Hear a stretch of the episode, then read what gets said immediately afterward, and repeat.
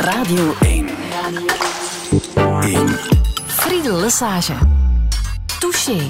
Touché met auteur Connie Palmen. Goedemorgen. Goedemorgen. We hebben vandaag afgesproken omdat je er woensdag 60 wordt, hè? Uh, ja. Welke betekenis heeft dat voor jou, 60 worden? Nou ja, het is weer zo'n rond getal. Ehm, ik vind het nogal een prestatie. Gezien mijn niet al te gezonde levenswijze. En het is dan typisch zo'n leeftijd waarop je jezelf nog niet hebt verbeeld. Nu denk ik dat dat naarmate je ouder wordt steeds meer het geval is. Je hebt je misschien, hè, toen je jong was, kon je je nog wel verbeelden. En dat je wat ouder, dat je twintig was, misschien zelfs dertig. Maar dan houdt het bijna al op. En zestig, daar begint het terrein van het nog nooit voorgestelde. Echt een ouder iemand. Denk je dat? Ja. Ja? Ja, ik vind 60 niet meer jong. En voelt het ook zo aan? Nee, dat is het wonderlijk. Ik, ik kon het vroeger nooit zo goed begrijpen dat oude mensen zich nog steeds uh, heel jong voelden. Maar het, het, het is waar. Je ziel beent het niet bij. Eigenlijk wordt echt het lichaam alleen ouder. Je behoudt in je ziel een, niet per se een kind, maar wel een, een, een jonger iemand. Het stemt niet meer overeen, dat getal 60 en duidelijk een, een, een lichaam dat ouder wordt. Uh, komt niet meer overeen met, met een, een zielspersoon die evident jonger is. En als je denkt aan die zielspersoon, hoe zou je die dan omschrijven? En hoe zou ik die beschrijven? Nou, het is een beetje een wat dubbelhartig wezen ben ik altijd geweest. En enerzijds iemand die verlangt naar aandacht of aandacht goed verdraagt, laat ik het zo zeggen. Maar ik verdraag het ook heel goed om geen aandacht te hebben. En dat, is, dat zijn eigenlijk twee kanten. Ik heb ze wel benoemd, een beetje als de, de clown en de denker. Zodra ik onder de mensen kom, gedraag ik me nogal clownesk. Wil ik ze gauw laten lachen. En, dat, en het was voor mij een hele ontdekking, al jaren geleden, toen ik uh, uh, nog op de Pedagogische Academie zat. En kennis maakte met de ontwikkelingspsychologie. En daar zo'n term tegenkwam als protective clowning. En ik wist onmiddellijk dat dat op mij betrekking had. Het is en je ziet het ook in een klas, je ziet het in groepen. Iemand die onmiddellijk de pias gaat uithangen. Zodra uh, drie is een publiek. Dus zodra een, een groep bestaat uit drie personen, ga ik de pias uithangen. Om jezelf en, te beschermen? Ja, dat die... is een manier van, van beschermen. Dat is een manier van juist je niet laten kennen. Het het, het vermijden van contact. Nou ja, echt contact is niet de bedoeling. Niet voor niets heb ik ooit een boek zo genoemd. Uh, als een soort van een vorm om toch met die mensen te kunnen omgaan. Ja, dat is, dat is een vorm. Ik denk dat ik, ik... Ik was ook op de lagere school in de klas al zo. Degene die um, de klas op stel te zetten. Dat... Uh -huh. En in de toneelstukjes de hoofdrol kreeg. Dat was ik, ja. En als je alleen bent, wat voor iemand ben je dan? Uh, ja, ik ben, ik ben een gelukkig iemand als ik alleen ben. Mm -hmm. Kan je ook genieten van het alleen zijn? Ja, zeer buitengewoon ja. zelfs. En hoe dan? Ja. Ja. het is moeilijk te omschrijven. Is, maar ik, ik vind ook een, een intieme verhouding is ook een vorm van alleen zijn. Is, uh, degene met wie je het meest intiem bent, is degene die dat die dat niet aantast, dat geluk van het alleen zijn. Nou, ik vind het typische denkersgeluk, dat kunnen genieten van alleen zijn. Het is een heel, eigenlijk een heel diep besef van de werkelijkheid hebben. En, en dat, dat je niet hoeft uit te drukken of, of te communiceren of uit te leggen zelfs, ook niet aan jezelf. Dat is wakker worden en denken, heerlijk, wat is het toch heerlijk om te leven en wakker te worden. En te gaan lezen en te gaan weer ontdekken, te gaan na te denken. Te, gericht te zijn op anderen vanuit die eenzame, afgeschermde positie, ben ik eigenlijk heel erg gericht op anderen. Maar met die afstand, met eh, ik bepaal wanneer ik eh, weer met anderen praat. Dan ben ik heel blij dat je vandaag met mij wil praten. Ja, en dat zo vroeg in het hols van de nacht. Ja. Connie Palme, welkom in Touché. Radio 1. 1. Friedel Lesage. Touché.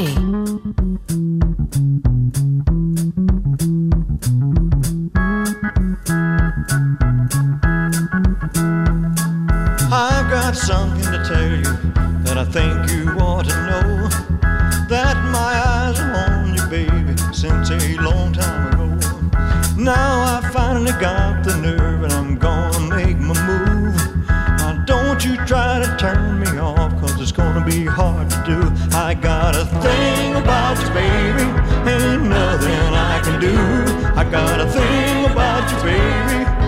loving you.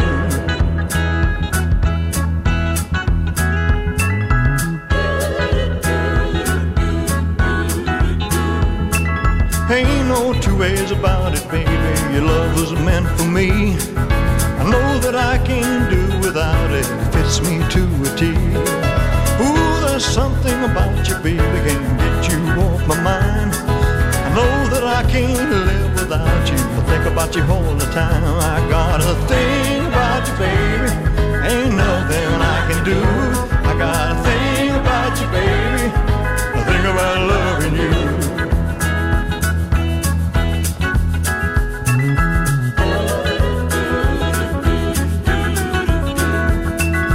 Ain't it just like a woman when she knows she's got a man? She'll ring you out and turn you out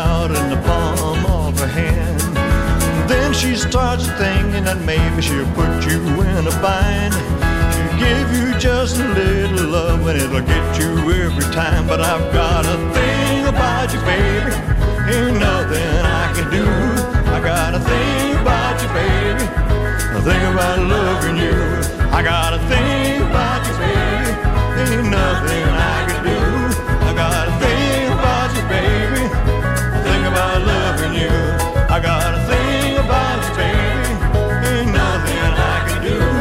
I got a thing about you, baby. A thing about loving you. I got a thing about you, baby. Elvis Presley en I've Got a Thing About You Baby. Speciaal voor jou, Connie Palmen. Dank je. Elvis Presley, daar heb je iets mee, hè? Ja, ik vind Elvis terecht altijd de King of Rock genoemd. Het is een, eh, ja, een fenomeen, Elvis. Een, buitengewoon aantrekkelijk op die eeuwig jongensachtige manier. En tegelijkertijd zo tragisch. Zo'n prachtige ondergang.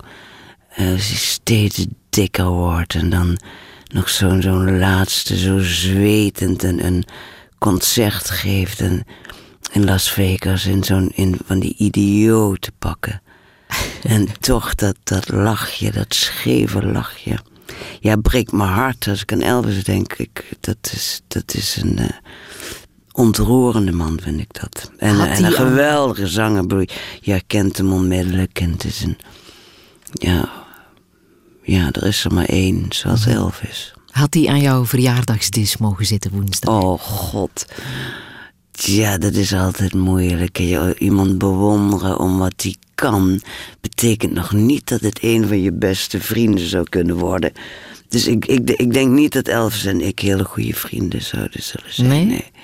Ik denk dat hij daar eh, net niet intelligent genoeg voor is, eerlijk gezegd. En dat zijn conversatie buitengewoon beperkt is. Wie mag wel aan de verjaardagsdis?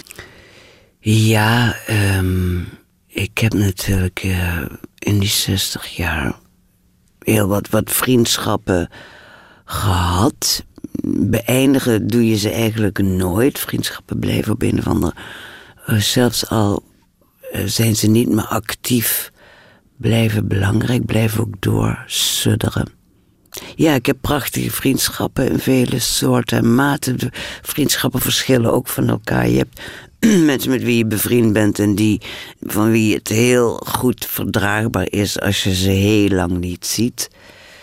Bijvoorbeeld Cees Notenboom is al heel lang een hele goede vriend. En Cees heeft een buitengewoon talent. Hij kan acht maanden weg zijn geweest. Hij belt aan je deur. En het is alsof hij, er gister, alsof hij gisteren nog even aanwipte. En dat doet hij. Hij heeft geen enkele overbrugging nodig. En ik sta er altijd weer versteld van. Ja, uh, Adriaan van Dis is al jarenlang een hele goede vriend. Om even binnen de, de schrijverswereld te blijven. We zijn goed bevriend geraakt. Vooral na de dood van Iska, toen we samen een tournee hebben gedaan door België en Nederland. Dat elke keer met zoveel plezier deed. En hij had precies dezelfde houding ten aanzien van optreden als ik. Je geeft elke avond alles en als je dat niet doet, dan kijk ik je niet meer aan. Dat is, dat, dus we, we zwoegden en we uh, namen heerlijk vitamine C. En we deden heel erg, uh, uh, heel erg als nou, overdag rust nemen. En erg leuk. En altijd, altijd lachen met Adriaan. Buitengewoon geestige man, een hele lieve man ook. Dus kijken. God, het wordt een lange lijst, ja? als ik ze allemaal moet gaan bespreken. Maar dit zijn even echt wat oude vrienden uit het schrijverscircuit. Griet de Moor is ook een goede vriendin. En familie? Mijn familie is, zit natuurlijk zeker aan. Ik heb drie broers. En die hebben alle drie een echtgenote. Alleen mijn oudste broer heeft kinderen, twee zonen, prachtige jongens. Ik ben buitengewoon gesteld op mijn broers, altijd geweest. En ben natuurlijk wel in, in 1978 ben ik ver weggegaan, naar Amsterdam verhuisd. Maar twee ervan zijn me achterna gekomen. Dus twee van mijn broers wonen ook in Amsterdam. Was dat zo? Was dat echt een, een verre tocht vanuit? Ja, dat was een hele stap, ja. was een grote stap. Want wat voor plek was jouw geboorteplek? Nou, toen ik het dorp verliet, het is een dorp vlakbij Roermond, midden Limburg.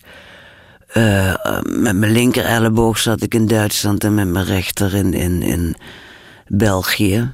Ik kende Belgen en Duitsers en andere Limburgers. Ik kende eigenlijk geen Hollanders. Dus het was een, een, het was een beschermde opvoeding, een klein dorp. Nou, toen ik er wegging, denk ik dat er 1500 mensen woonden. En Roermond, daar gingen we uit. Daar heb ik ook op school gezeten, de Pedagogische Academie gedaan.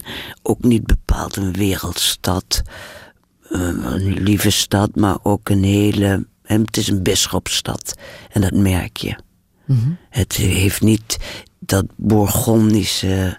Wat Maastricht heeft bijvoorbeeld. Het is duidelijk een, een stad waar zo'n griezel als Gijs heeft rondgewaard met zijn strenge, idiote katholicisme, waar zelfs mijn moeder, die toch een, en mijn vader, toch diepgelovige mensen, uh, een idioot vonden. Echt, vonden het echt een idioot. Nou ja. Maar zelf ben je ook wel gelovig opgevoed? Zeker. Ik ben gelovig opgevoed en ik heb dat. Uh, ik heb er nooit last van gehad ik, geloof ook wel zeker dat er katholieken zijn die, uh, die last hebben gehad van dat geloof. En zeker als je op katholieke kostscholen hebt gezeten, lijkt me dat geen sinecure. Maar ik heb het altijd als iets lichts ervaren, dat uh, opgevoed worden in het geloof. En eigenlijk als een inwijding veel meer in wat theater is en hoe theater en ernst elkaar ondersteunen. Het was buitengewoon ernstig en tegelijkertijd heel theatraal en door gezang en rituelen omgeven viering van de ernst. Zo heb ik het eigenlijk al vrij vroeg ervaren. Vandaar jouw ambitie als klein meisje om zuster te worden? Nou, ik denk dat dat met iets anders te maken had. Want je moet je voorstellen dat in het dorp waarin ik opgroeide, kende ik alleen maar moeders. En alle moeders waren zoals mijn eigen moeder. Uh, zichzelf opofferende, wegcijferende. eh, de typische jaren 50, jaren 60 moeders. Die zonder meer soms de intelligentie hadden om te studeren en die dat niet hadden gekund. Die de oorlog hadden meegemaakt, die helemaal in dat, ja, in die energie, die naoorlogse energie van de wederopbouw, alles voor hun kinderen over hadden. En dat wou jij niet. Dat wilde ik inderdaad niet. En ik had dus eigenlijk geen voorbeelden van intelligente vrouwen, van vrouwen die studeerden, behalve de nonnen. Want uh, aanpalend aan onze prachtige basiliek, een van de mooiste kerken van Nederland, ik kan het zeggen, ik heb hem zelf niet gebouwd, maar dat staat gewoon in de boeken. Het is een basiliek, een Romaanse basiliek en hij is beeldschoon. En aanpalend is een priorij en daar zit een contemplatieve, van oorsprong Belgische orde, de zusters van het Heilige Hart.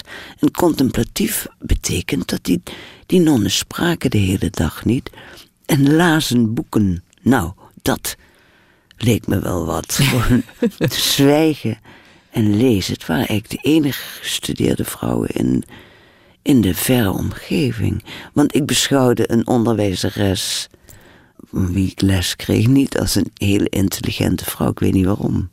Had ook een voorbeeld kunnen zijn, maar was het niet. Mm -hmm.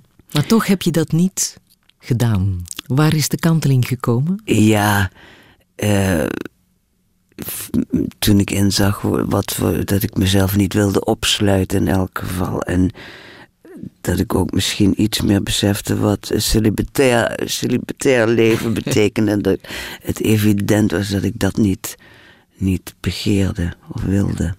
Liever gaan studeren. Ja, dat dat ook mogelijk was. Dat had ik toen allemaal nog niets in de gaten.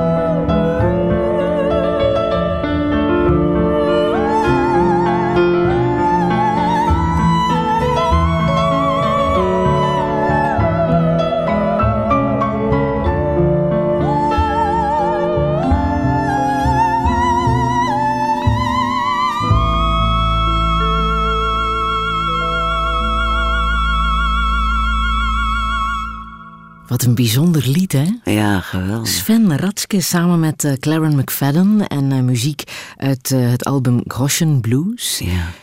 Wat moeten we weten over, over Sven Ratske? Over Sven Ratske? Ja, dat is een goede vriend. Hij is heel bijzonder. Hij doet eigenlijk iets wat wij in Nederland, en ik weet niet of, of jullie in, in België daar veel vertegenwoordigers voor hebben, maar het is een hele een theatervorm die veel meer uh, bij Duitsland hoort. Een, een mengeling van, van drag en cabaret en entertainment. Een vorm van entertainment die wij niet goed kunnen. Het is een, het is een raspodiumdier. Hij gaat zonder angst het podium op. Hij praat alles aan elkaar. Hij zingt heel goed. Hij heeft op dit moment een, een voorstelling Starman. Prachtige show. Ik heb de, de tekst geschreven voor de CD Starman. Uh, Hedwig is een show van hem over een, een, een transgender in New York. Uh, of in, in, Berlijn. Hij treedt veel op in Berlijn. Hij is half Duits, half Nederlands. Dus die Duitse cultuur en de Duitse taal gaat hem heel gemakkelijk af. Mhm. En wat zegt dat over jou, dat je in zo'n figuur geïnteresseerd bent? Nou, dat, dat androgyne, dat heeft me altijd al geïnteresseerd. Ik heb de, de hele, al te strenge scheiding tussen de seksen altijd moeite mee gehad.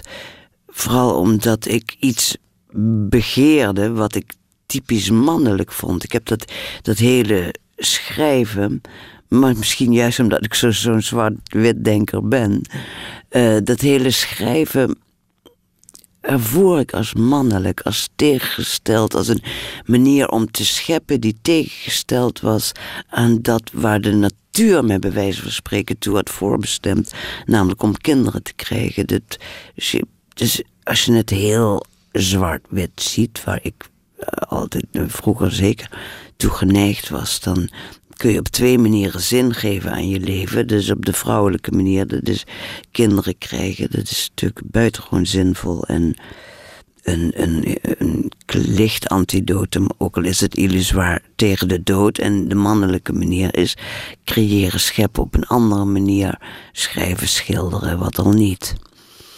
Uh, ook zinvol, je laat wat na als het goed is en uh, ook een leuk antidotum, al is het illusoir, tegen de dood.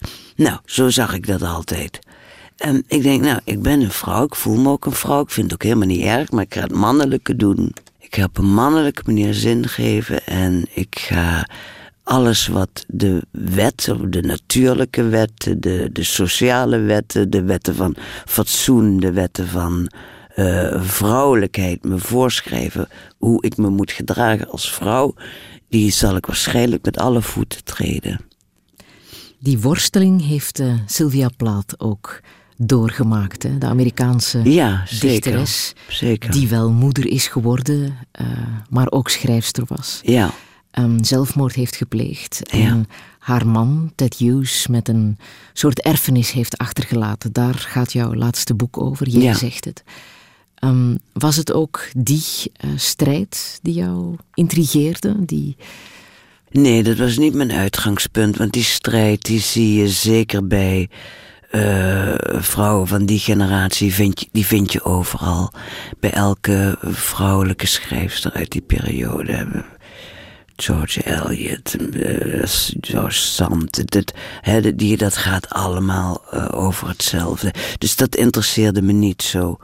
Wat me prikkelde tot het schrijven van Jij zegt het, was eigenlijk met name de rol die Ted Hughes kreeg toebedeeld in de biografieën van Sylvia Plath.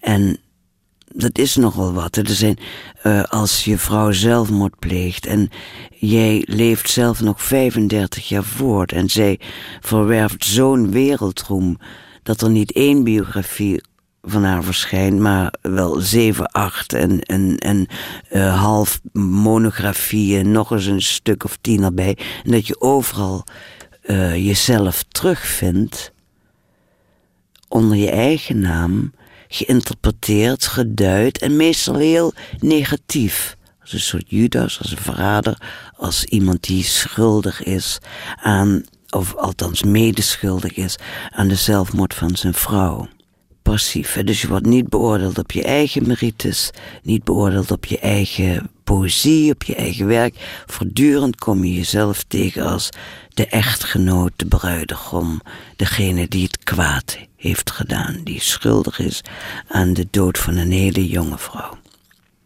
Dat was de grootste prikkel voor jij zegt het. Mm -hmm. Het lot om in een biografie te belanden terwijl je nog leeft. En degene met wie je getrouwd was, die je hebt liefgehad, op een sokkel verheven te zien worden tot een icoon en een patroonheilige en een godin, als het ware, terwijl jij iemand van vlees en bloed is natuurlijk nooit goddelijk of iconisch. Die is menselijk en die schiet tekort en... Maar hij heeft al die tijd gezwegen, hoewel hij zelf schrijver was, dichter.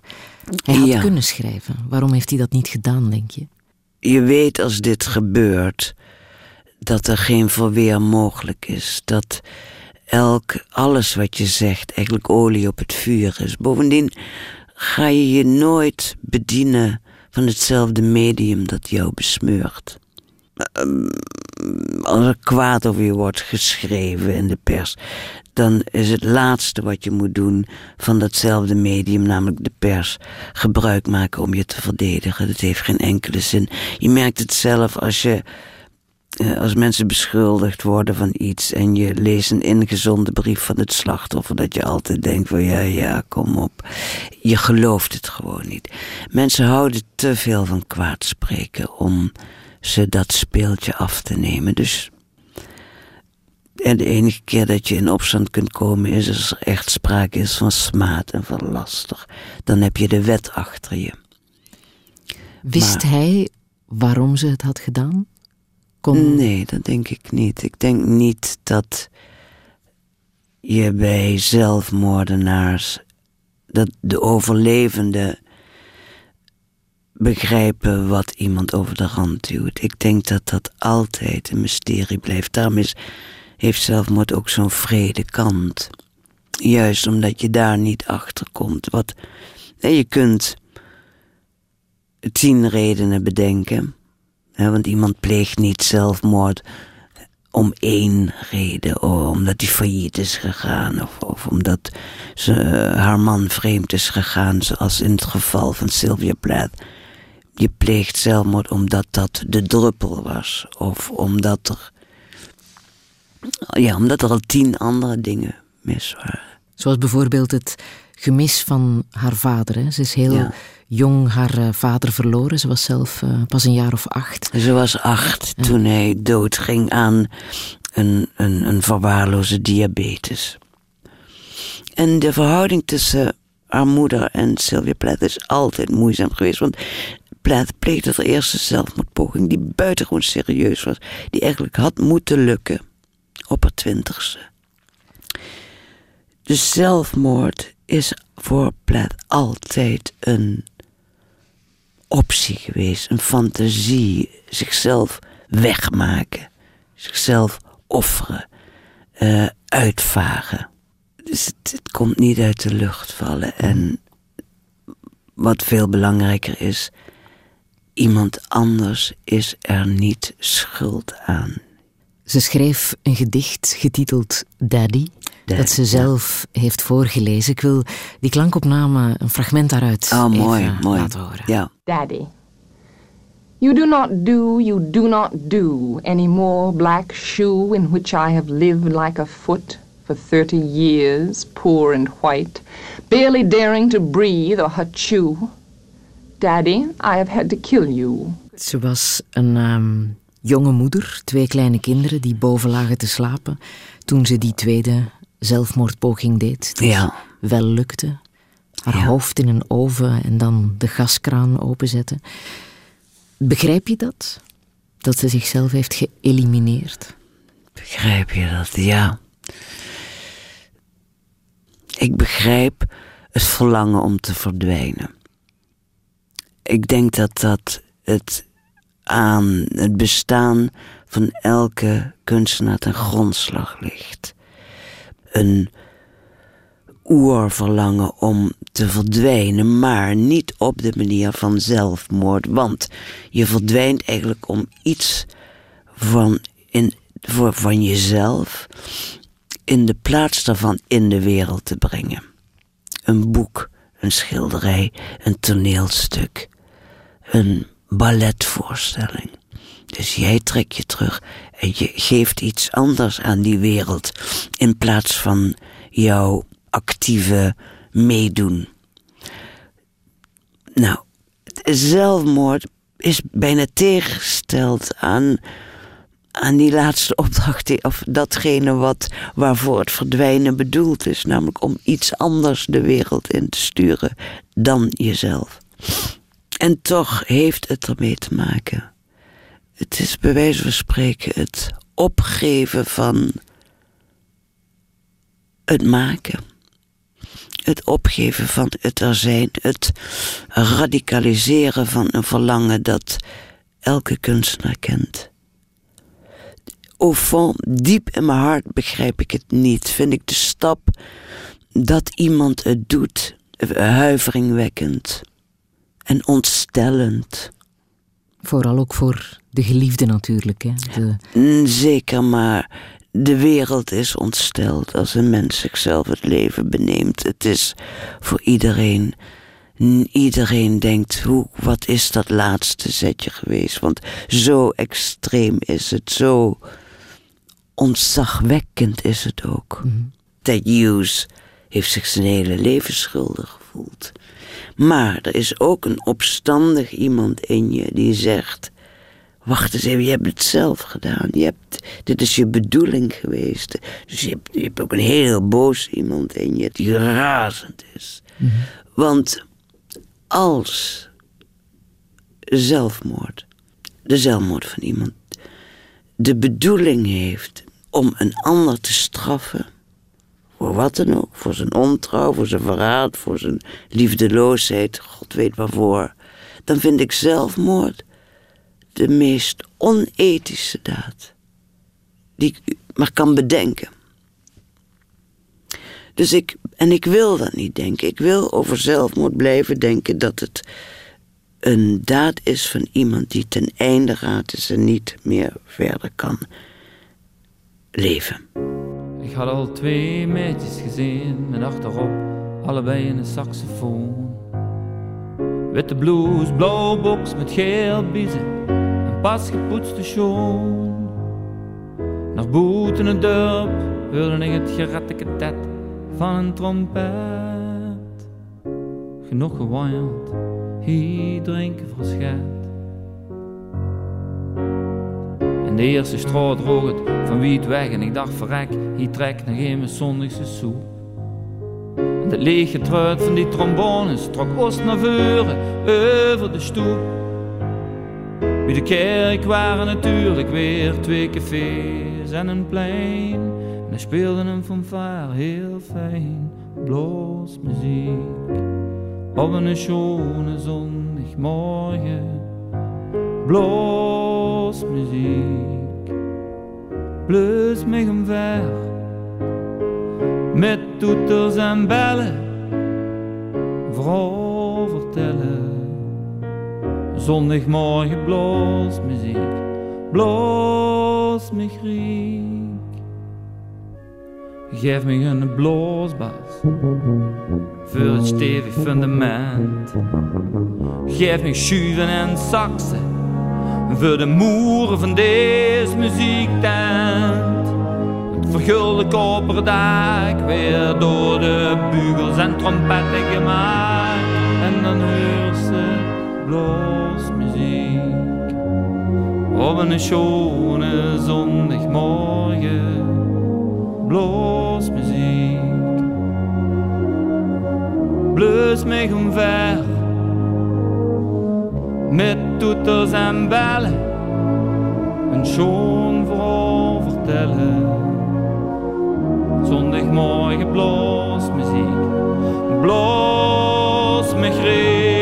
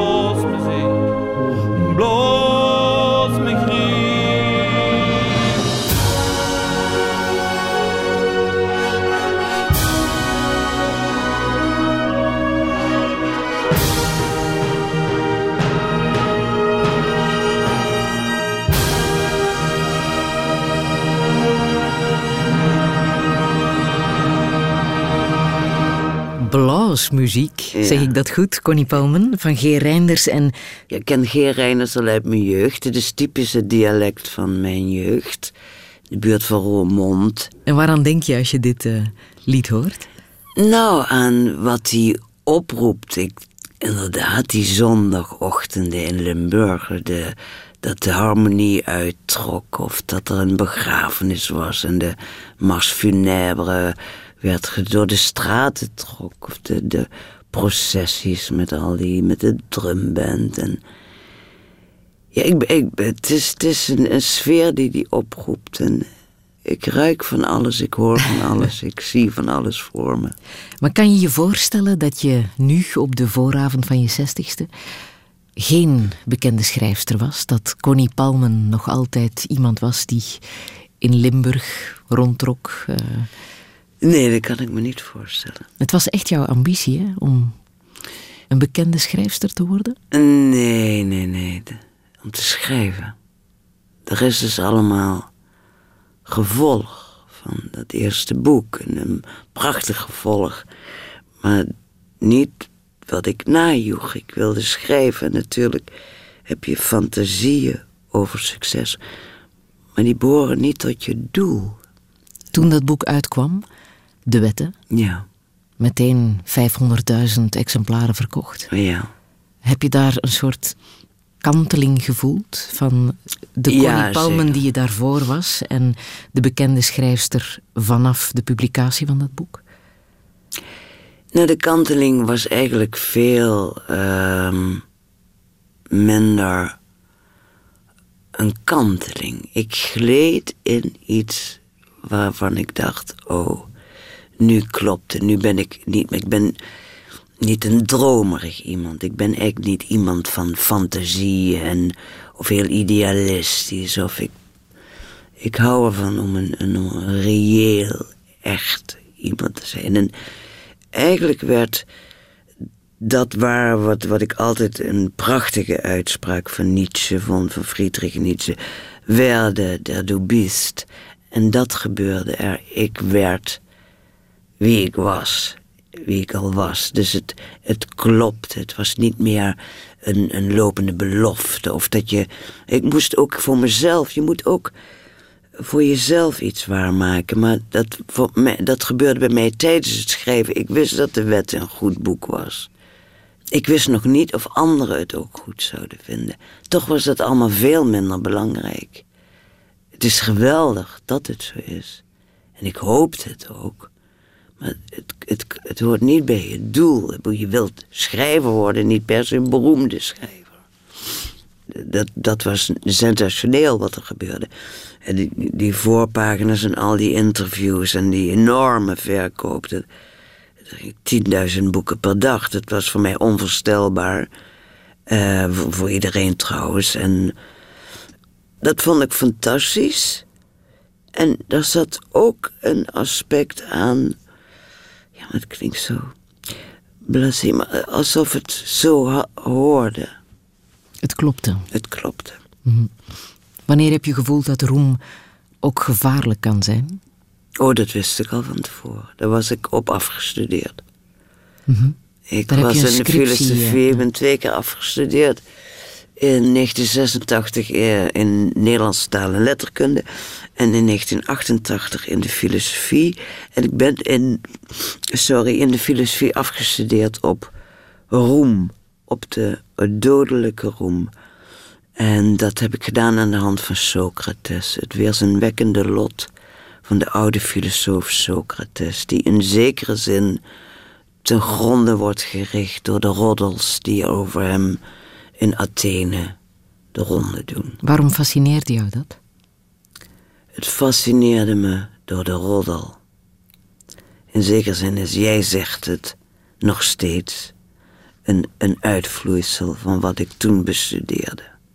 De roddel, de verhalen die over je de ronde doen. En nogmaals, mensen spreken liever kwaad dan goed. Dus de roddel heeft vaak hele kwaadaardige kanten en kan iemand kapot maken. Heb je dat zelf al ervaren? Nee, wel de gevaarlijke kanten van de roem natuurlijk in de vorm van stalkers en, eh, En natuurlijk eh, heb ik hele akelige dingen over mezelf gelezen. En Wat doe je gehoord. daarmee als je... Helemaal niets. Ik ben eh, net als Ted Hughes. Ik kon het van mij geleerd hebben als dat geen anachronisme was. Maar niets. Daar doe je niets tegen. Dat zwijgen. Maar wel verwerken. Nou, ik verwerk het op een abstracte manier. Ik ga niet eh, eh, persoonlijk eh, alles, verhaaltjes die over mij de ronde doen, proberen te ontkrachten. Want ik weet dat dat geen enkele zin heeft. Dus laat ze voortwoekeren en op een gegeven moment sterven ze uit. Moet je een sterke persoonlijkheid hebben om dat ook allemaal van je te laten afglijden, wat over jou wordt geschreven en gezegd? Ja, dat denk ik wel.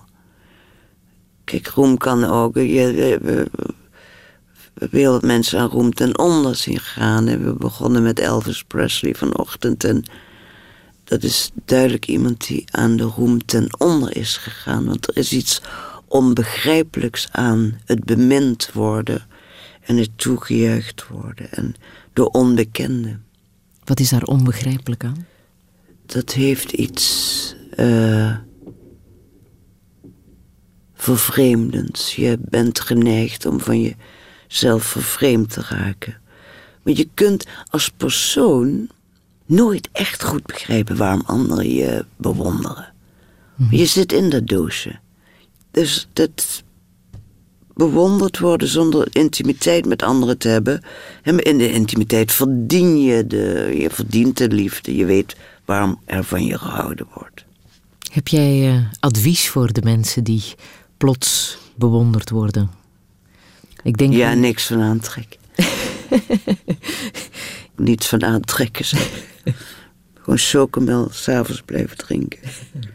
Epilepsy is dancing, she's a Christ now departing, and I'm finding my rhythm as I twist in the snow.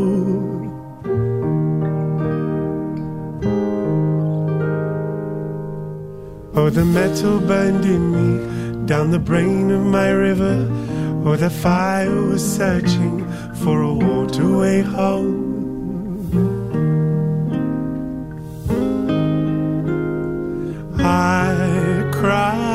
Glitter is love.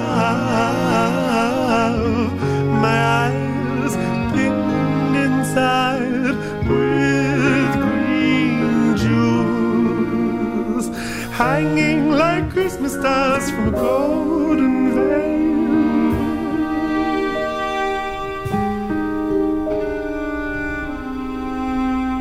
As I came to a screaming, hold me while I'm dreaming, for my fingers are curling and I cannot breathe.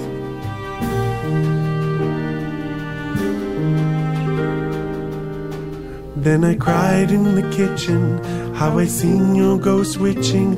There's a soldering blue line between my eyes.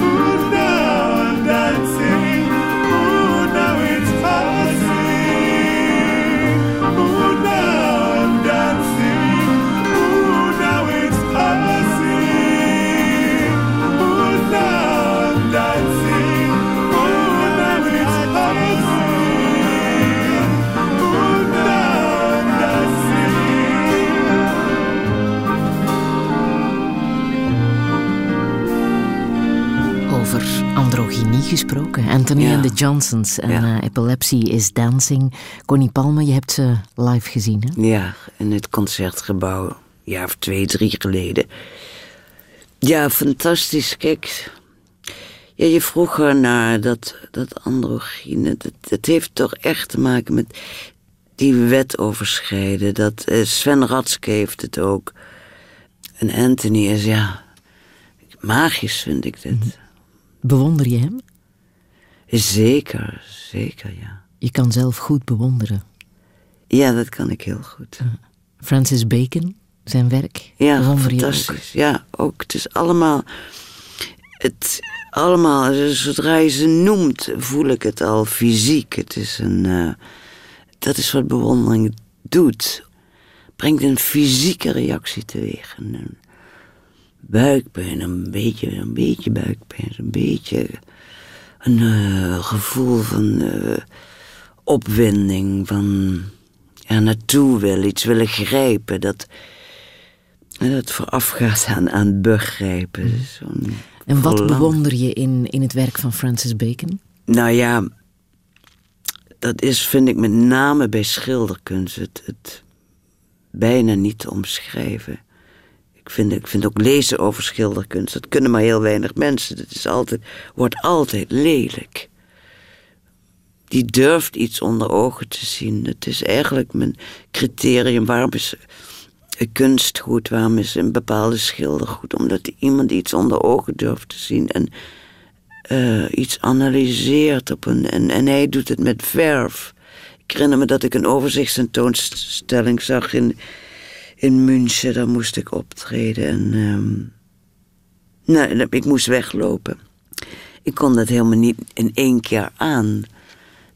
Dat was te veel. En dat te veel is. te veel onder ogen zien, te veel pijn naar buiten brengen, te veel onvermogen naar buiten brengen. En mij laten zien en daar dus een vorm voor gevonden hebben.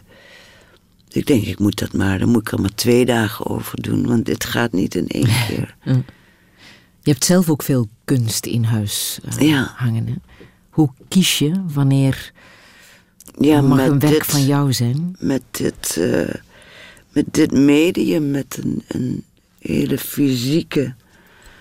Het heeft een heel fysiek aspect, letterlijk vallen op iets. Dit is een, een, een element van verliefdheid. Als ik een mooi olie, het moet, olieverf zijn.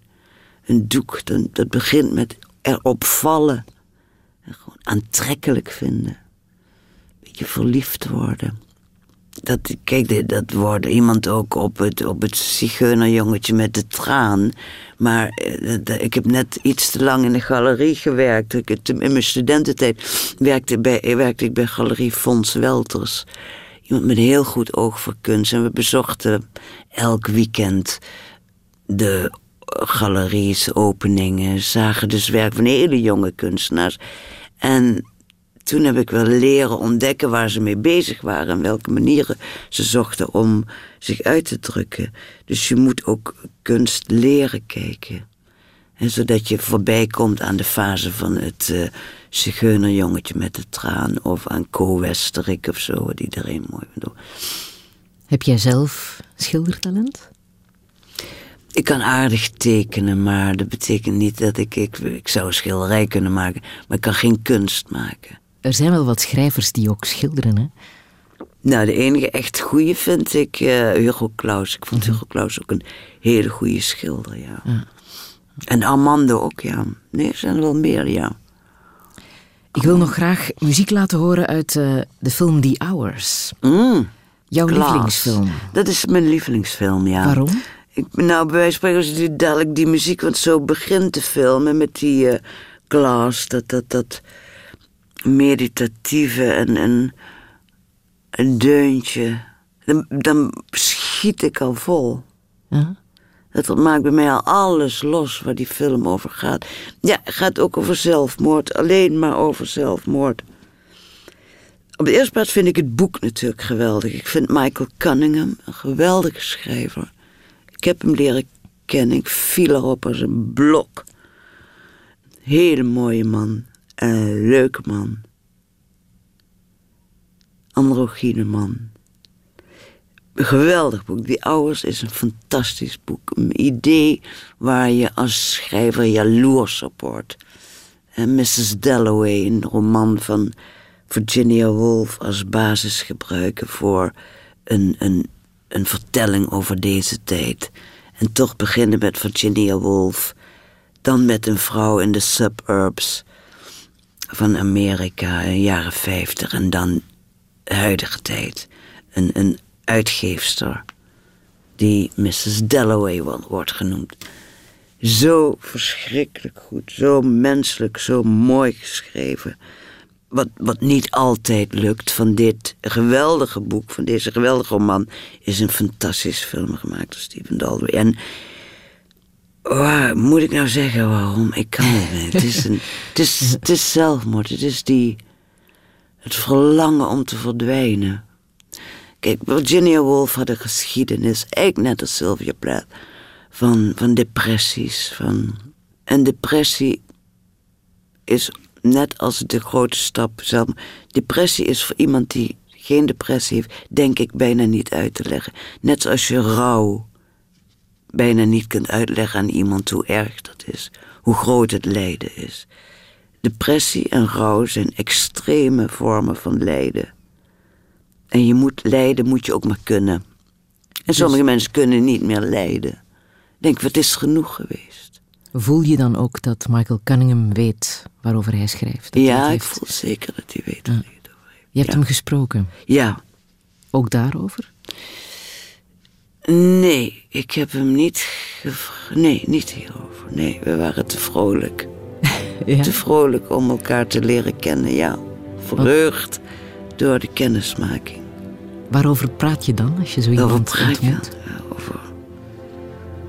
Je elkaar aan het ontdekken, dat gaat snel, dat is leuk. Over liefde en grapjes maken en over films en alles wat je mooi vindt. En boeken die je mooi vindt, wie je bewondert, waarom. Eh, nee, nog niet over depressie of verdriet of rouw.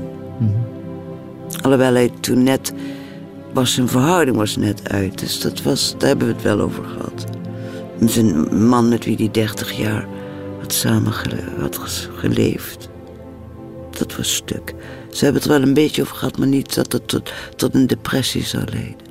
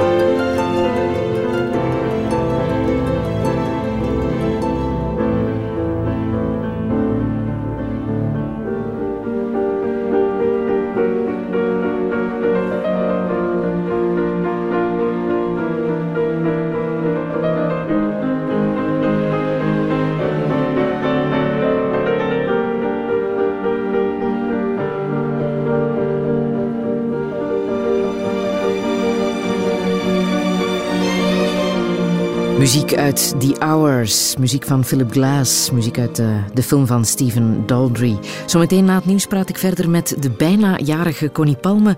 Tot zometeen. Radio 1. Friedel Lesage. Touché.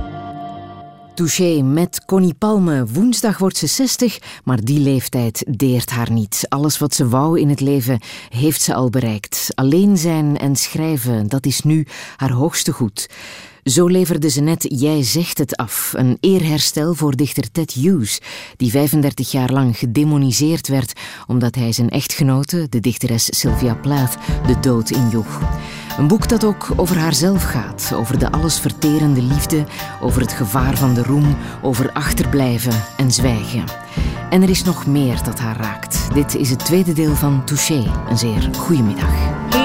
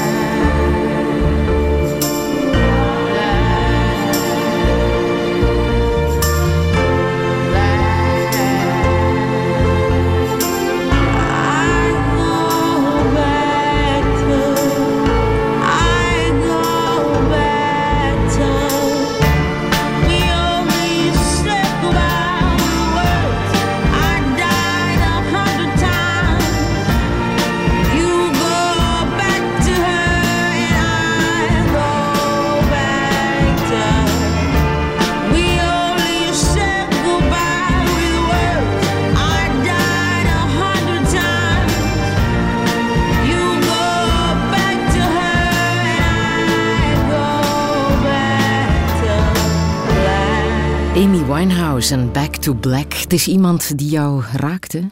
Een figuur als Amy Winehouse. Ja, die raakt me zeer, ja. Kan je omschrijven waarom? Ja, wat is dat? Ik vind het een heel ontroerende vrouw. Iemand die, ja, je ziet er gewoon ten onder gaan aan, aan, dat, aan het gevolg van dat verlangen om iets te maken. Nogmaals, waar dat idiote verlangen eigenlijk een beetje het verlangen om er niet zelf bij te zijn, als het ware. jezelf een beetje weg te maken. Dan zie je haar aan ten onder gaan, aan die ongelooflijke roem die haar verbijstert en ontstelt. En het maken van die geweldige muziek, ze- ze is ook verbaasd dat iedereen dit zo fantastisch vindt. Zo gemakkelijk gaat het. En toch wil ze alleen maar dit. Zingen, liedjes maken. Die teksten zijn ook verschrikkelijk goed.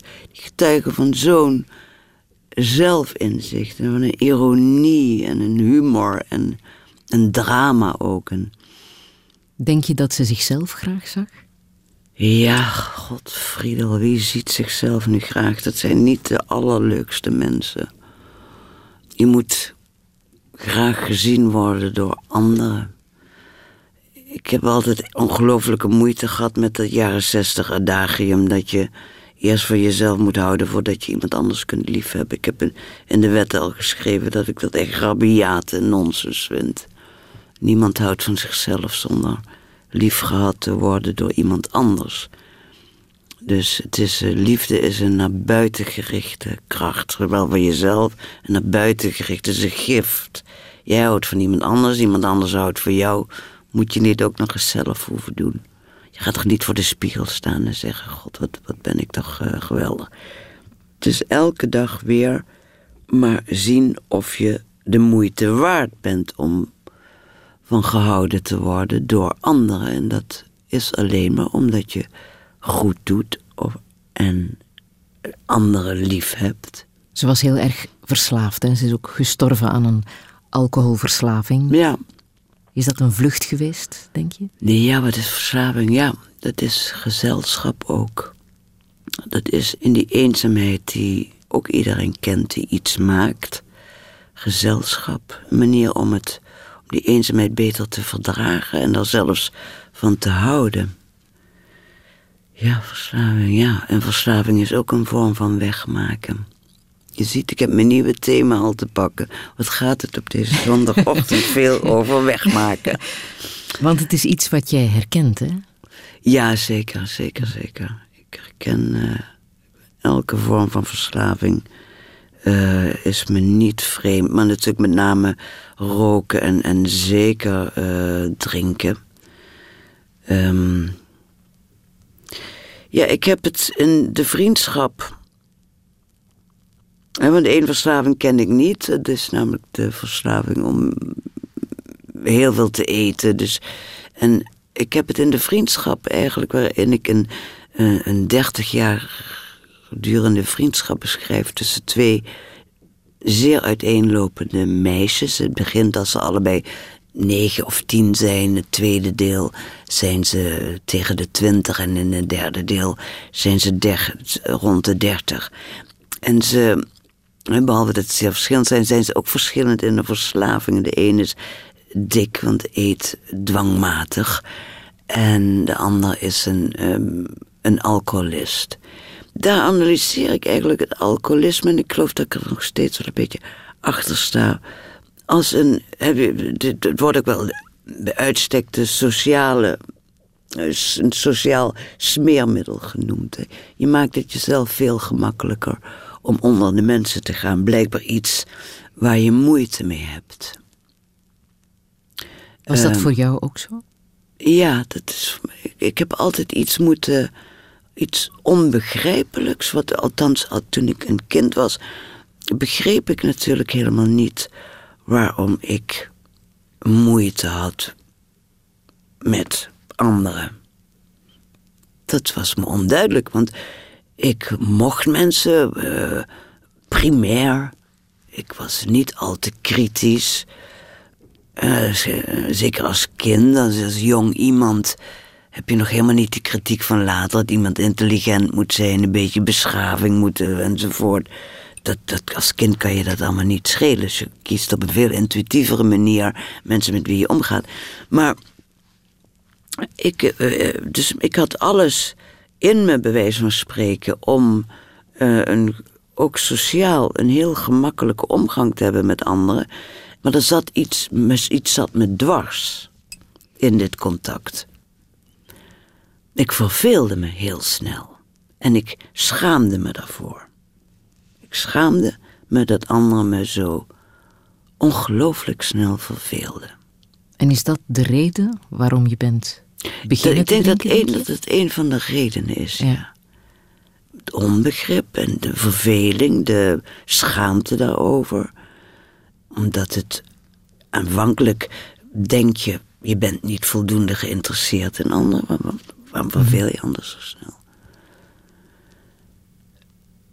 En pas gaandeweg, hè, maar dan ben je waarschijnlijk al verslaafd om, om de verveling weg te drinken, om jezelf het sociale contact te vergemakkelijken, om het aan te kunnen om een hele avond onder, onder de mensen te zijn. En later analyseer je het pas. Is het ook weer eigenlijk een beetje een gevolg van een nogal monomaan karakter. Een beetje een, wat, wat helemaal geen goede kant is, maar een zwart-wit kant. Dat, dat je het alleen de moeite waard vindt om met iemand te zijn als, als er sprake is van echt een intiem contact. Dus een, gewoon altijd verlangen naar veel, heftig, groot. Hoe en gaat het? dat gaat niet met heel veel mensen. Mhm. Daar zijn er maar heel weinig mensen in je leven met wie je zo'n vorm van contact zult hebben. Dus je moet leren omgaan met een vorm van verveling, eh, omdat je niet met iedereen zo- zo'n vorm van contact hebt. Je moet leren dat eh, te houden van veel oppervlakkige contacten. Dat heeft me nogal wat tijd gekost, ja. Ben je nu aan het leren leven met minder alcohol? Ja, dat is al een tijd. eh, ja, of drie geleden geloof ik ben ik. eh, voor het eerst heb ik me toen onder behandeling gesteld bij een. Eh, niet, eh, ja, dat is een, het is niet een kliniek, het is niet waar ik opgenomen werd, maar gesprekken, medicijnen. eh, ik ben mijn afkikdokter begeleid.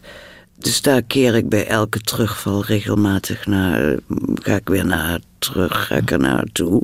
Ben je nu helemaal sober dan? Nee, ik ben niet helemaal. Dat heb ik ook van begin af aan gezegd. Dat wil ik niet. Mhm.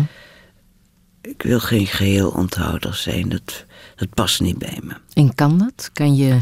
Het is moeilijk. Het is, eh, dus vandaar ook regelmatig van... Oh, je, je gaat nu weer een grens over. Nu moet je weer terug naar, naar de dokter. Mhm. Maar hoe doe je dat? Om dat in toom te houden als je in gezelschap bent en er komt wijn op tafel? Ja, het, het, het, het kan.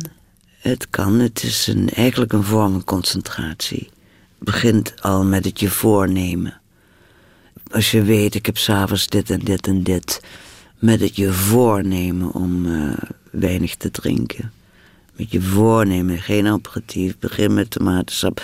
Eh, Denk, denk, tomatensap is lekker, tomatensap is lekker. Denk, water is lekker, water is heerlijk, water is verrukkelijk met vooral met eh, ja, je voornemen om niet dronken te worden. Dat is het. En lukt dat? Ja, dat kan. Dat lukt me wel aardig. Ja. Totdat het op, een- op een gegeven moment denk, oh, ik ben eh, alweer twee keer dronken geweest, nu moet ik terug. Ja. Alcohol is een eh, sociaal smeermiddel. Roken, daar hebben weinig anderen last van. Hè? Dat is Nee, dat jouw probleem. Ja, dat is echt jouw probleem. Ja, een ernstige verslaving. Ik heb er altijd ontzettend van gehouden. Het is wat ik nu, maar je vroeg naar guilty pleasures. Het wordt ik nu pas een, een. Nu ik ouder word en er een zekere tol voor betaal. eh, Wordt het iets meer een schuldig plezier. Terwijl ik altijd zo.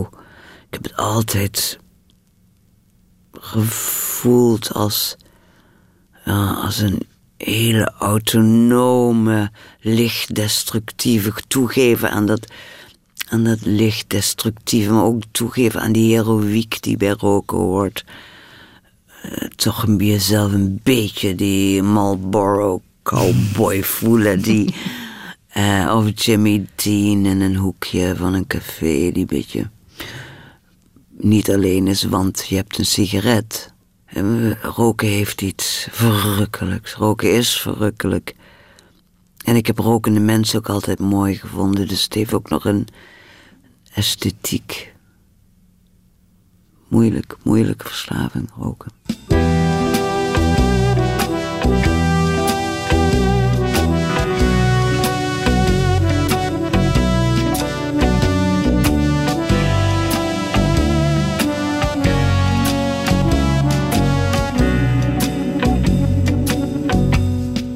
If you want a lover, I'll do anything you ask me And if you want another kind of love, I'll wear a mask for you. If you want a partner, take my hand. Or if you want to strike me down in anger, here I stand. I'm your man. If you want a boxer, I will step into the ring for you. And if you want a doctor, I'll examine every inch of you. If you want a driver, climb inside. Or if you want to take me for a ride,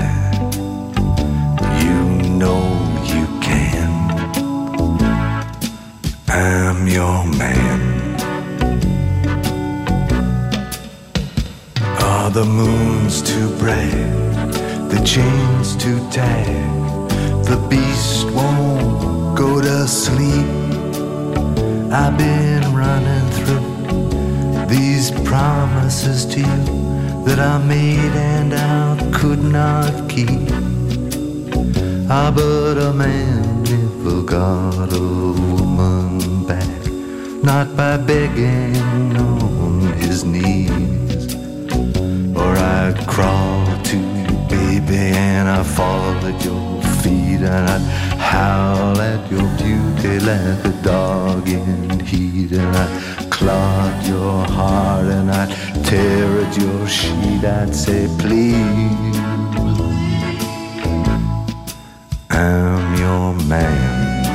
Leonard Cohen en I'm Your Man, meegezongen hier in de studio door Connie Palmen. Het is jouw man, hè, Leonard Cohen? Ja, dat is mijn man. En ook al van eh, jongs af aan. Ik had, eh, ik weet niet op welke leeftijd ik een pick-up had op mijn kamer, maar in elk geval was Leonard Cohen behoorde tot de eerste LP's die in mijn platencollectie zaten. En dit is nooit verdwenen. Ik bewonder hem altijd nog.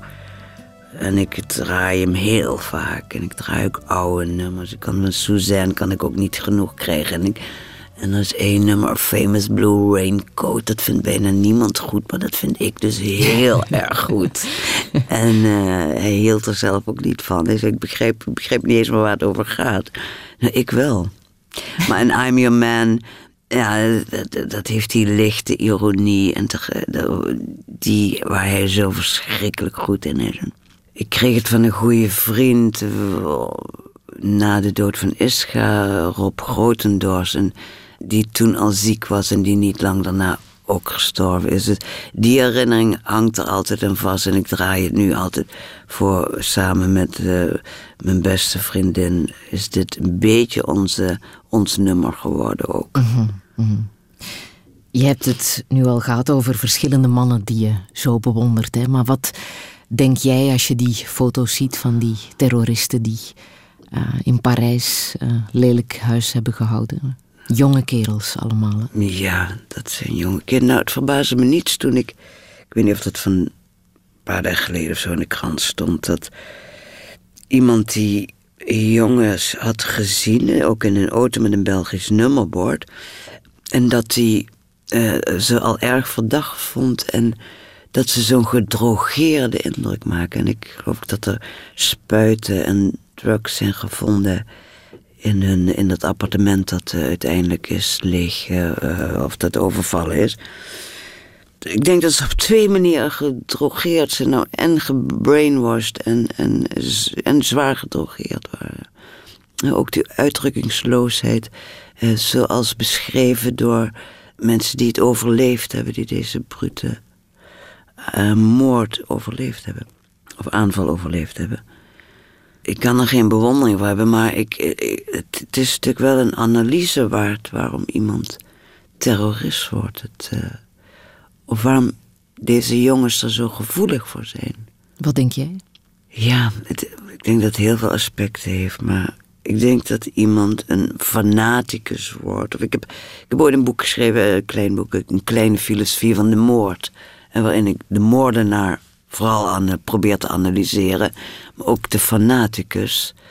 Altijd komt dat aspect terug, iemand willen zijn. Van, eh, zeker, deze, dit zijn jonge mensen, dus die hele zoektocht naar wat, ze, wat je een identiteit noemt, is nog in volle gang. Op je twintigste ben je daar heel erg naar op zoek. Ben je er ook buitengewoon onzeker over. En in een maatschappij waarin je ook nog eens een maatschappelijke identiteit allochtoon, of dat je no- nog niet als Belg of als Nederlander wordt erkend, of als echte Fransman, maar van buiten komt, dat dat van buiten komen, dat dat, dat, dat immigrant zijn nog steeds aan je hangt en dat het je niet lukt om iemand te worden in, in het nieuwe land, waarin waar die druk nog veel groter is om iemand te worden, omdat je ouders die hele grote stap hebben gemaakt om te vluchten uit het land van herkomst voor jou, opdat jij een beter leven wordt, dus ook een beter iemand wordt. Heel die druk die op een identiteit komt te liggen, op iemand worden. Ik denk dat dat in elk geval een van de facetten is van het drama van de moordenaar, de tragiek van de moordenaar. En dat ze hier een groepsidentiteit krijgen aangeboden, hè, hoeven ze verder niet meer te zoeken. Moordenaar zijn is ook een vorm van identiteit. Terrorist zijn is een identiteit. Strijden voor een doel wat hen wordt aangereikt. Geeft zogenaamd zin aan hun bestaan. En weer geloven die, dat die islam geeft zin aan hun bestaan. Dus ik denk dat die zoektocht naar een identiteit een hele grote rol speelt in het radicaliseren van jongeren. Zeker van het radicaliseren van jongeren in een vreemd land. Nederland heeft een ehm, geschiedenis van ehm, individuele moorden. Hè, op Theo van Gogh, op Ja. Pim Fortuyn. Ook iets wat jou mateloos intrigeert. Hè? Zeker. Dat zoiets gebeurt, wat er met zo'n ja, jonge mannen eh, gebeurt Zeker. om tot zo'n daad over te gaan. Ja. Nee, maar in beide eh, gevallen, dus zowel Volkert van der Graaf als Mohamed Bouyeri, de moordenaar van Theo van Gogh, Volkert van der Graaf, de moordenaar van Pim Fortuyn, acht ik deze analyse van toepassing. En bij Volkert van der Graaf speelt dan nog eens de rol eh, zo'n zo'n zak die eigenlijk zo'n ja, zo'n miserig mannetje eh, die, omdat hij een beroemd iemand vermoordt, eigenlijk de roem van de ander ook wil. Omdat hij zelf zo niks voorstelt. En dat heeft hij. Hij is nu net zo beroemd als Pim Fortuyn. Die twee namen zijn onverbrekelijk verbonden. Hij is ondertussen terug vrij. Ja, hè? ja. Een half autist en een heel ontoegankelijk, arrogant, narcistisch iemand. En naar mijn idee nog steeds een gevaar voor de samenleving, maar je weet het niet. Maakt zoiets jou bang dat zo'n mensen ook recht hebben om terug eh, de maatschappij in te gaan? En Nee, dat recht, dat begrijp ik wel. Ik denk dat ik zelf, Boe, in dit specifieke geval, dat ik zelf de eh, Volkert van der Graaf als moordenaar, dat ik die zelf anders beoordeeld had. Ik vind dat daar het, het recht eh, niet goed heeft geoordeeld. Ik vind dat die verkeerd is beoordeeld. Dat het een veel serieuzere, eh, dat hij ook een, een ernstiger, een serieuzer, langere straf had moeten hebben. En ik geloof zelfs dat, dat ik TBS terecht had gevonden bij Volkert van der Graaf. Dat je gevolgd blijft en je vrijheid nooit meer echt vrij zult zijn.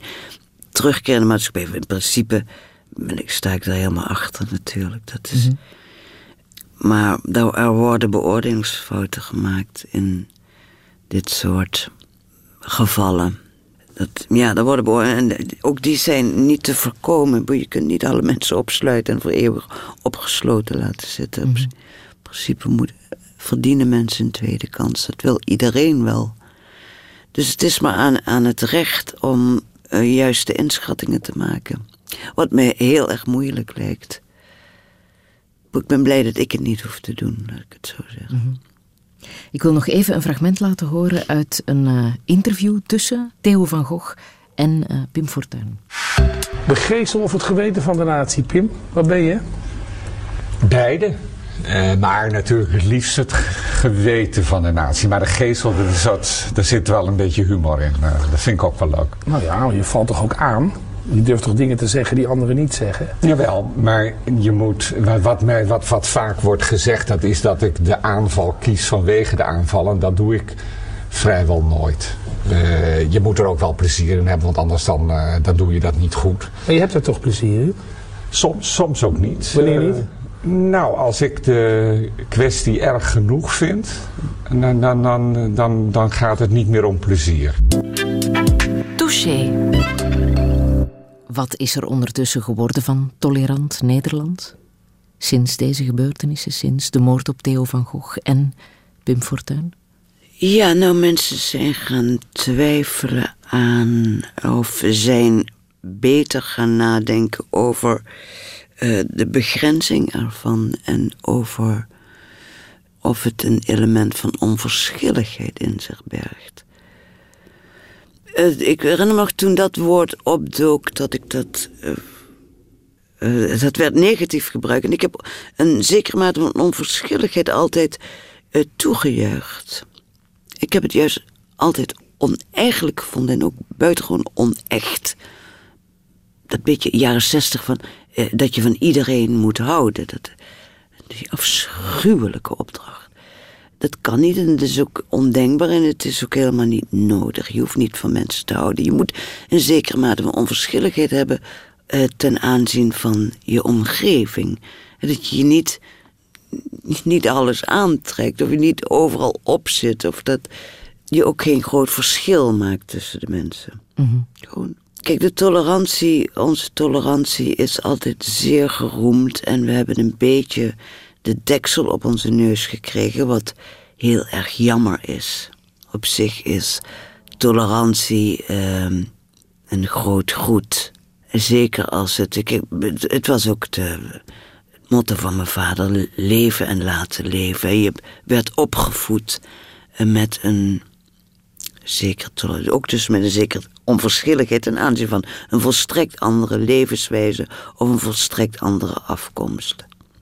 De opkomst van Fortuyn was in zekere zin een indicatie dat de tolerantie misschien een zekere blindheid heeft veroorzaakt. Dat er een eh, bepaalde groepen zijn ontstaan in de Nederlandse samenleving die daardoor te weinig aandacht hebben gekregen. Dat hun ontevredenheid te weinig eh, vertegenwoordigd was in een stem in het eh, politieke en in het publieke debat.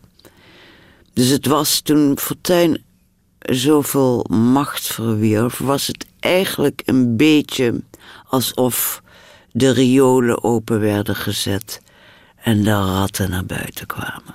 Dat beeld hebben we inmiddels moeten corrigeren. Dit zijn mensen die zich heel lang niet hebben gehoord. Die hoorden je wel. Die hoorden je wel eens op de markt of in een taxi of eh, eh, in, een, volkswijk. En nu hebben ze, worden ze vertegenwoordigd door een publieke stem... die nu overgenomen is door Geert Wilders... en die twintig keer lelijker is geworden, scherper, onethisch ook, plat, beledigend. Een afschuwelijke stem. Maar het is wel een stem die heel veel mensen vertegenwoordigt, dus er.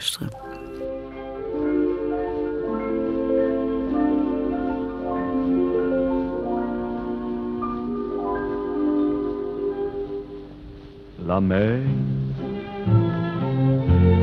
qu'on voit danser le long des golfes clairs a des reflets d'argent. La mer, des reflets changeants sous la pluie. La mer au ciel d'été confond ses blancs moutons avec les anges si purs, la mer, bergère d'azur infinie. Voyez, près des étangs, ces grands roseaux mouillés. Voyez, ces oiseaux blancs et ces maisons rouillées. La mer les a le long des golfes clairs et d'une chanson d'amour, la mer a bercé mon cœur pour la vie, la mer. Qu'on va danser le long des golfes clairs. À des reflets d'argent, la mer, des reflets changeants sous la pluie, la mer, au ciel d'été, confond ses blancs moutons avec les anges si purs, la mer, bergère d'azur infinie.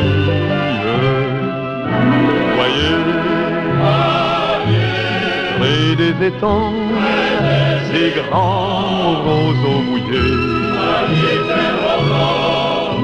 Voyez,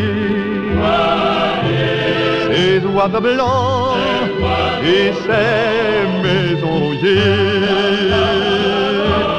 La mer, elle bercés le long des golfes clairs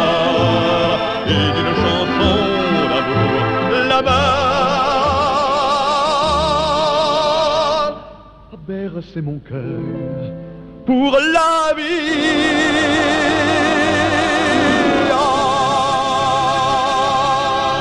La Mer van Charlotte René. Connie Palmen, waaraan doet jou dit denken? Oh god, er komen zoveel herinneringen. Op de eerste plaats was Esra, mijn eerste man, een, hield enorm van eh Charles Trenet. Zo heb ik hem eigenlijk een beetje Trenet leren kennen. Hij draaide voortdurend die plaatjes. Esra zong ook zelf eh, een aantal chansons van Trenet. Als ik het nu hoor, denk ik toch het meest aan, aan Hans. Want Hans was ook een enorme liefhebber van Charles Trenet. En de allereerste avond dat wij elkaar ontmoetten... we hadden elkaar ontmoet bij Cees Notenboom... en Hans woont ongeveer aan de, aan de overkant... en ik ging voor het eerst met hem mee... En het is ook voor het eerst dat ik bij hem bleef. En het was 31 oktober, de nacht van 31 oktober op 1 november. Dus de dooien gingen weer meezingen. En we hebben toen eigenlijk alleen maar die avond en die nacht een Charles gedraaid. Charles is heilig voor mij. Ik kom me niet aan Charles. Op welke manier is ehm, Hans van Mierlo nog in jouw leven? Ja, dat is het mooie aan, aan ook wel weer aan mensen die je hebt, zo hebt lief gehad. Dat geldt ook voor Isra, dat geldt voor mijn vader, dat geldt ook voor de vriend die ik net noemde, Rob Grotendos. Voor Marie, de dochter van Hans. Mensen die, die blijven, dat, die raak je niet zomaar kwijt. Het geldt bij uitstek natuurlijk voor Isra, mijn vader, en voor Hans. Dat, die hebben echt het vermogen om in je leven te blijven. En dat is. Dat wordt eh, onderdeel van je bestaan. Die, zijn er nooit niet. Je voelt je begeleid, je voelt je eigenlijk nooit alleen.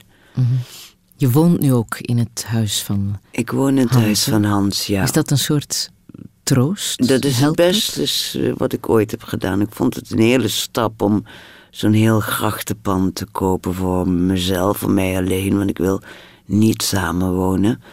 Ik denk dat is nogal wat, zo'n vijf etages, eh, huis het 16, 14. Maar Maar je hebt is- nooit samengewoond. Nee, met ik heb altijd een, eh, apart willen werken. Ik, heb, ik kan niet zo goed werken als er iemand van wie ik hou in de buurt is. Dus ik heb altijd een, een, een appartement gehad waar ik werkte. Ik woonde eigenlijk wel al, in het huis van Hans. Ik, kwam om, ik vertrok 's ochtends naar mijn werkappartement en kwam om vijf uur of om zes uur eh, naar huis terug. Want ik noemde dat ook mijn huis. Maar ja, ik ben heel blij dat ik het gedaan heb. Hans is zo moleculair aanwezig ook in dat huis. Dat ik ook tegenaan bots. Het is, het is bijna, het is wel ik postuum samenwonen. Hij is, het is, het is een- ook heel erg zijn huis nog. Het is ondertussen vijf jaar geleden hè, dat hij Ja. eh, is gestorven. Heeft rouw plaatsgemaakt voor iets anders? Ja, rouw moet plaatsmaken voor iets anders. In zekere zin is rouw, net als een depressie, een extreme vorm van lijden. Die moet minder worden, want anders valt er niet mee te leven. Die vernietigt. Dus rouw heeft een duur. En het is waar wat eh, die, die eh, volkswijsheid of menselijke wijsheid dat alle seizoenen er overheen moeten en dat de, de tijd eh, wordt even je vijand, want elke minuut is zwaar, maar de tijd wordt ook je, je hulpkracht, wordt ook de grote genezer. En dat is gewoon zo na vijf jaar eh, gemis verdwijnen. Je, ver- een zekere vorm van verdriet verdwijnt ook niet. Maar je kunt ook houden van je eigen verdriet. Het bindt je ook aan, aan anderen. Het bindt je ook aan je bestaan. Sta je ooit nog terug open voor een grote liefde, denk je? Mm, Dat weet ik eigenlijk niet. Ik zou nu eigenlijk zeggen nee, want nee, grote liefde niet. Niet ik, zoals Isra of Hans. Liefde wel, liefde heb ik altijd. Ik heb nu ook liefde. Ik heb vrienden die me omringen en van wie ik heel veel hou. En, maar grote liefde, dat. Nee, heb ik geen, geen ruimte voor, Zeg je nu. zeg ik nu. Mhm.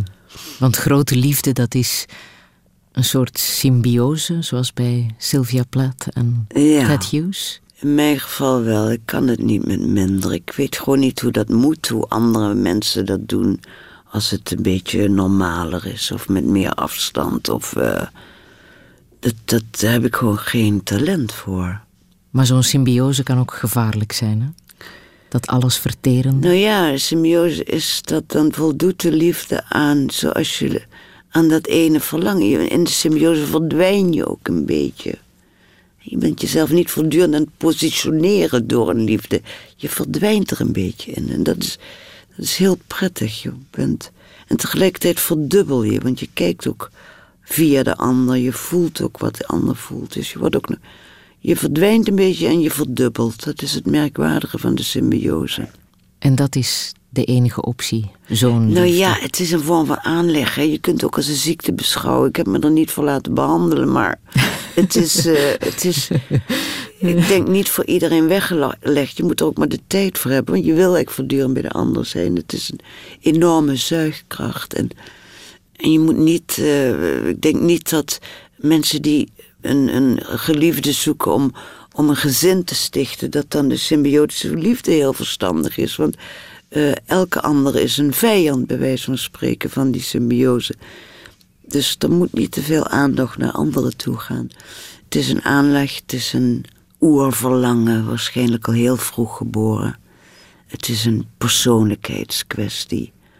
Is het ook vooral geestelijk of ook seksueel? Nee, het is, het is juist een hele, niet alleen seksueel, maar ook een hele lichamelijke verlangen. Het is je een beetje ziek voelen als de ander niet in de buurt is. Heel fysiek kant heeft het juist. Hoe ga je nu om met dat, met dat gemis? Hoe vul je dat in?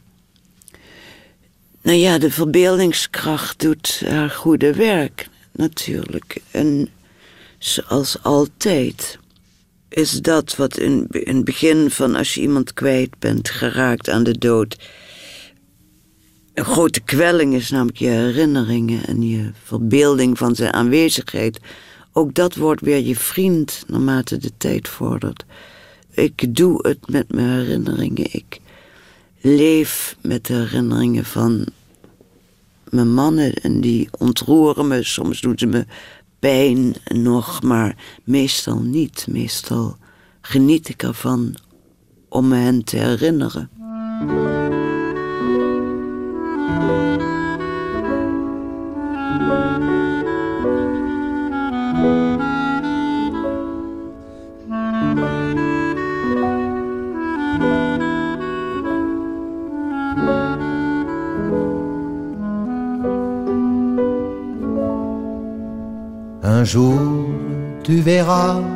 L'on se rencontrera quelque part, n'importe où, guidés par le hasard.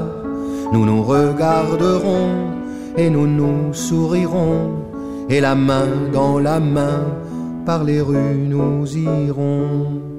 Le temps passe si vite, le soir cachera bien nos cœurs, ces deux voleurs qui gardent leur bonheur.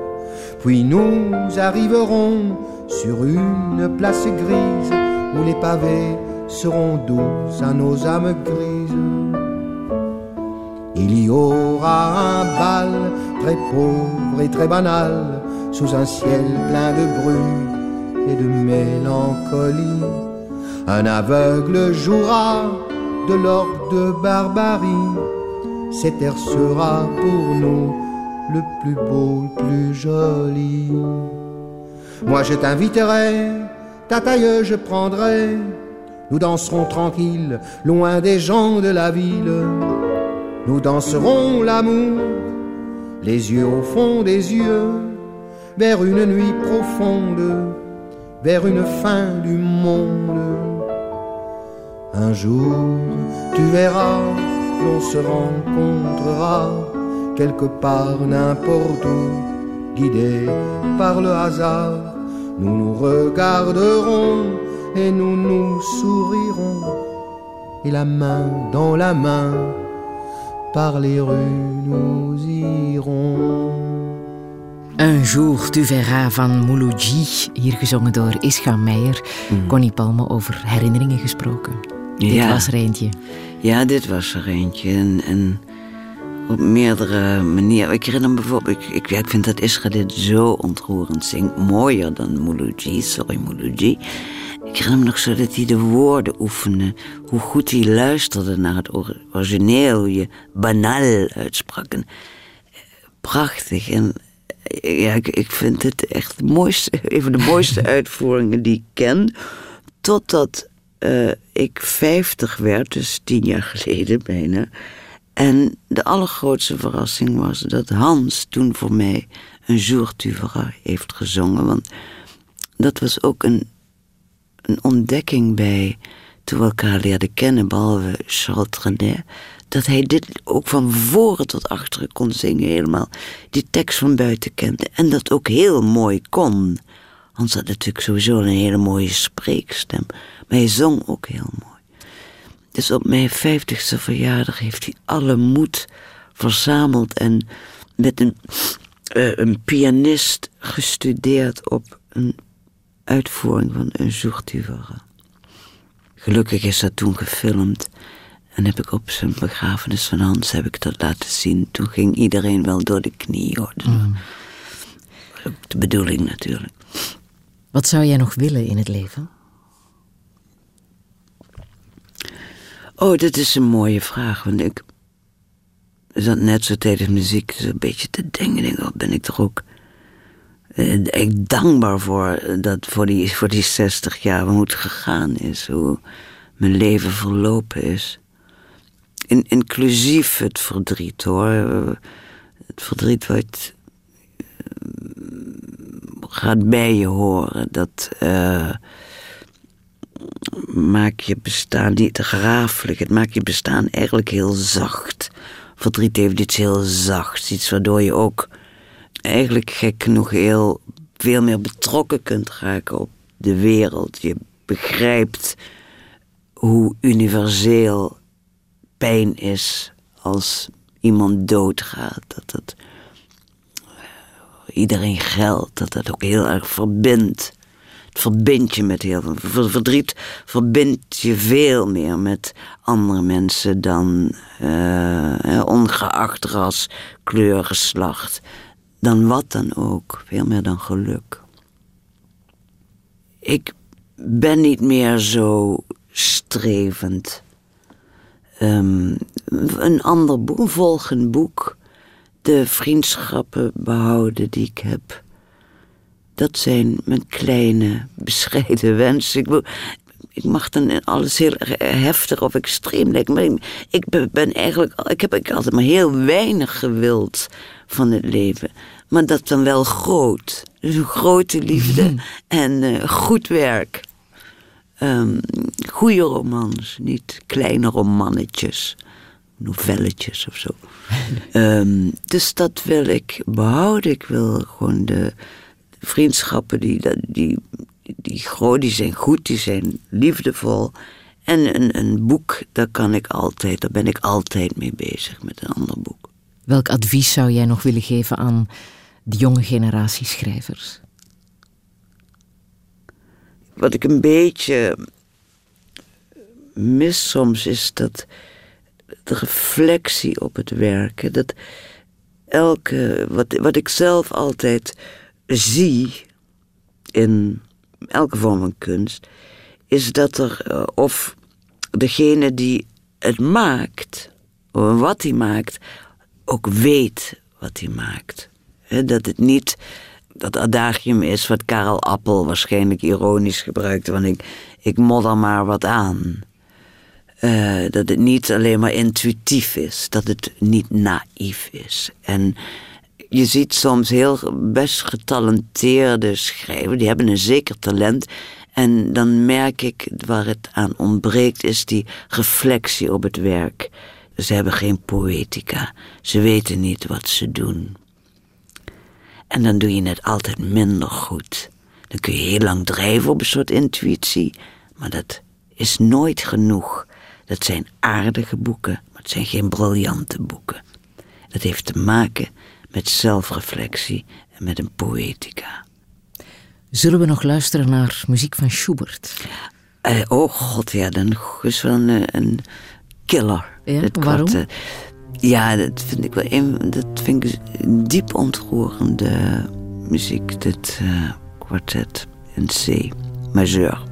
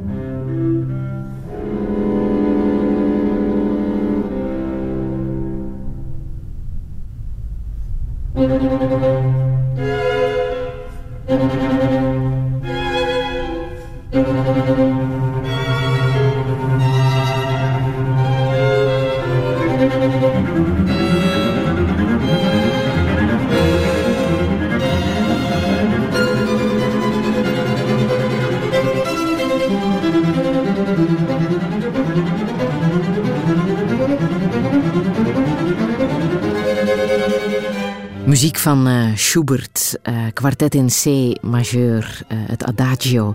Connie Palme, geniet nog van je verjaardag en doe er op zijn minst nog 40 jaar bij. Oh. Als het even kan, dan vieren we je honderdste. Ook nog. Touché.